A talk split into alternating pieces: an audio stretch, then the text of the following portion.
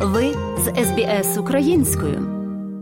Президент Володимир Зеленський з робочим візитом побував у Литві, Естонії та Латвії у Талліні на спільному брифінгу зі своїм естонським колегою Аларом Карісом. Володимир Зеленський заявив, що Україна наразі не може робити паузу у війні, бо це піде виключно на користь агресора. Що стосується паузи, пауза на полі бою на території України це не є пауза в війні.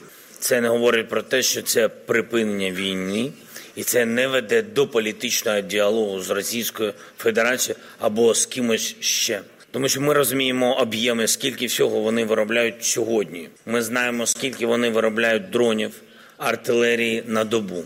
Ми бачимо, чого їм не вистачає, і що у них великий дефіцит із дронами, із артилерією, великий дефіцит із ракетами. Зараз ця пауза це не просто заморожений конфлікт, це просто пауза, яка допоможе їм дати паузу, ризикнути.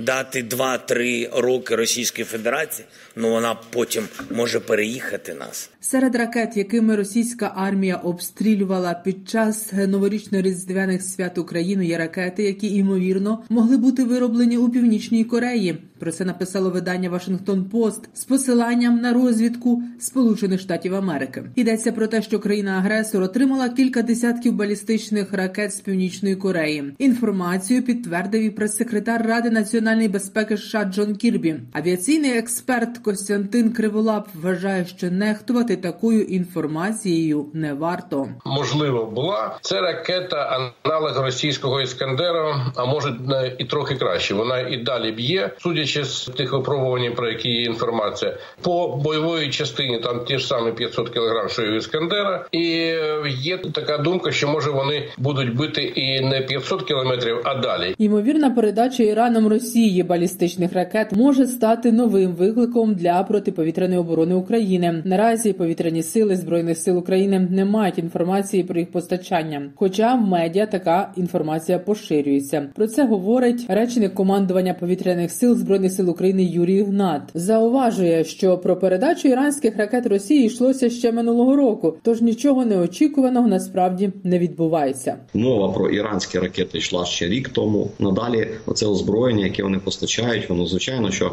носить нові загрози та виклики. Збивати балістику можна лише sea, спеціальними засобами, такі як Петріот. Тому постачання балістичних ракет безумовно це для нас будуть викликами, але ну ми маємо розраховувати на підтримку партнерів. Засідання Ради Україна НАТО на рівні послів розглянуло проблеми посилення українських систем протиповітряної та протиракетної оборони. Розповідає міністр закордонних справ України Дмитро Кулеба. Цю комісію генсек НАТО скликав у відповідь на запит України після ракетного обстрілу, найбільшого який від якого потерпала Україна 2 січня. Відповідно, безпекова ситуація і підтримка України з надсиланням нових систем ППО, нових ракет і в ширшому сенсі нової зброї для успішного ведення оборонної війни. Через російський ракетний удар по Україні зранку 8 січня 34 людей було поранено, четверо загинули. Російська армія вдарила по об'єктах інфраструктури, постраждали і житлові будівлі. На фронті 7 січня загинув військовослужбовець збройних сил України поет Максим Кривцов. Він пішов на війну добровольцем у 2014 році. Згодом працював у центрі реабілітації та реадаптації військових. Після повномасштабного вторгнення російської армії у 2022-му повернувся на фронт. У Києві вже попрощалися із загиблим на фронті поетом. Віддати шану загиблому бійцю прийшли родичі, друзі, військовослужбовці і ті, хто не був навіть особисто знайомим з ним. Музикант і військовослужбовець Юрко Юрченко розповів журналістці Суспільного, що познайомився з Максимом ще в 2015 році і створив на вірші Кривцова пісню Жовтий скотч. Страшно, що це продовжується, і такі люди не мають вмирати, тому що це світло, якого дуже мало взагалі не тільки в Україні, а по всьому світу. Він був особливий, він був дійсно світлий і зовсім не схожий на воїна. В тому розумінні, як ми знаємо, хто не народжений для війни, то це Макс. Він мав жити, мав писати. Понад 14,5 мільйонів українців потребують гуманітарної допомоги. На це потрібно близько 4 мільярдів доларів. Інформує управління ООН з координації гуманітарних питань у Женеві. В організації додали, що якщо удари по об'єктах енергетичної та іншої критично важливої інфраструктури збільшаться цієї зими з боку російської армії, то поточна гуманітарна ситуація в Україні цього року імовірно й далі погіршуватиметься.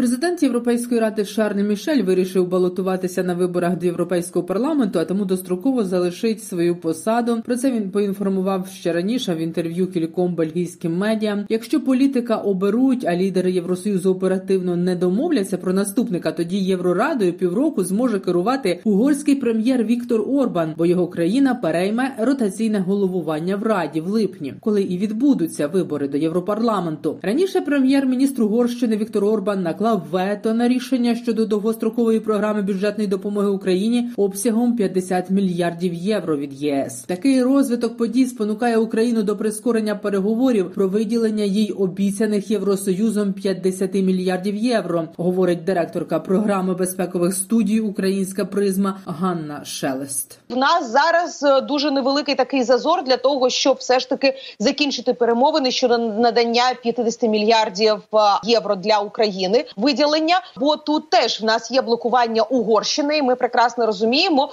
що якщо зараз, поки Угорщина є лише однією з країн-членів, простіше обійти її вето, ніж коли Угорщина стає головуючою країною, а її прем'єр-міністр ще й очолює всі ці процедури. Тоді, оці місяці, поки Віктор Орбан ймовірно може стати на чолі, жодних великих рішень по Україну ми не зможемо очікувати. Україна лише раз за період війни вдалася до друку гривні національної валюти. Це сталося одразу після повномасштабного вторгнення. Про це розповіла перша заступниця голови Національного банку України Катерина Рожкова. З одного боку, дійсно, ми отримуємо дуже велику допомогу від партнерів. Це перше джерело, яке допомагає нам не лише фінансувати дефіцит бюджету, але й утримувати високі обсяги золотовалютних резервів. Ми забезпечили роботу внутрішнього ринку цінних паперів. Банки там сьогодні активно працюють. Ставки є ринковими, вони є привабливими не лише для банків, але в тому числі для населення. Тому це теж потужне джерело покриття дефіциту бюджету. У попередньому 2023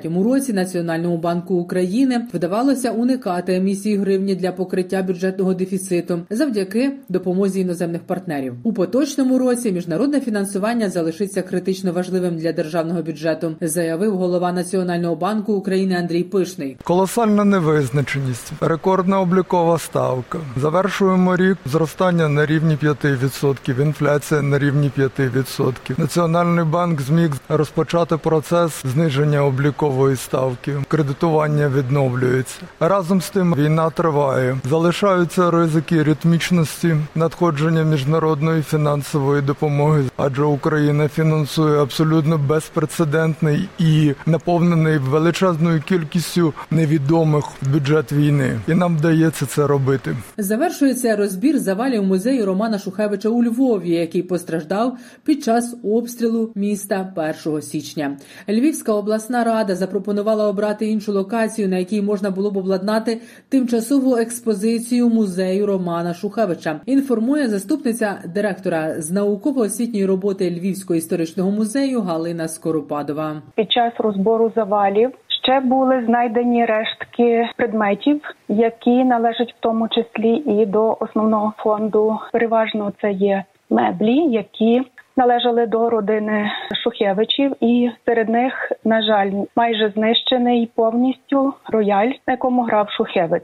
Він буде законсервований, але відновити його неможливо. Відомою є інформація, що зразу в перший день нам вдалося витягнути погруддя Романа Шухевича. На інші предмети мало ймовірно, що їх вдасться врятувати. Пішов із життя співак, заслужений артист України, засновник і організатор міжнародного фестивалю родинної творчості Мелодія двох сердець, зірка української естради Віталій Білоножко. З 1981 року він був солістом Держтелерадіо України. Згодом виступав дуетом разом з дружиною Світланою. Є лауреатом багатьох всеукраїнських та міжнародних пісенних фестивалів. Має державні нагороди, справжнім щирим другом, з яким проїхали тисячі кілометрів у гастрольних поїздках. Виступали на спільних концертах. Був Віталій Білоножко для співака Павла Зіброва. Я просто пам'ятаю, як божеволіла публіка кінець 80-х і 90-х роки е, по українським стадіонам.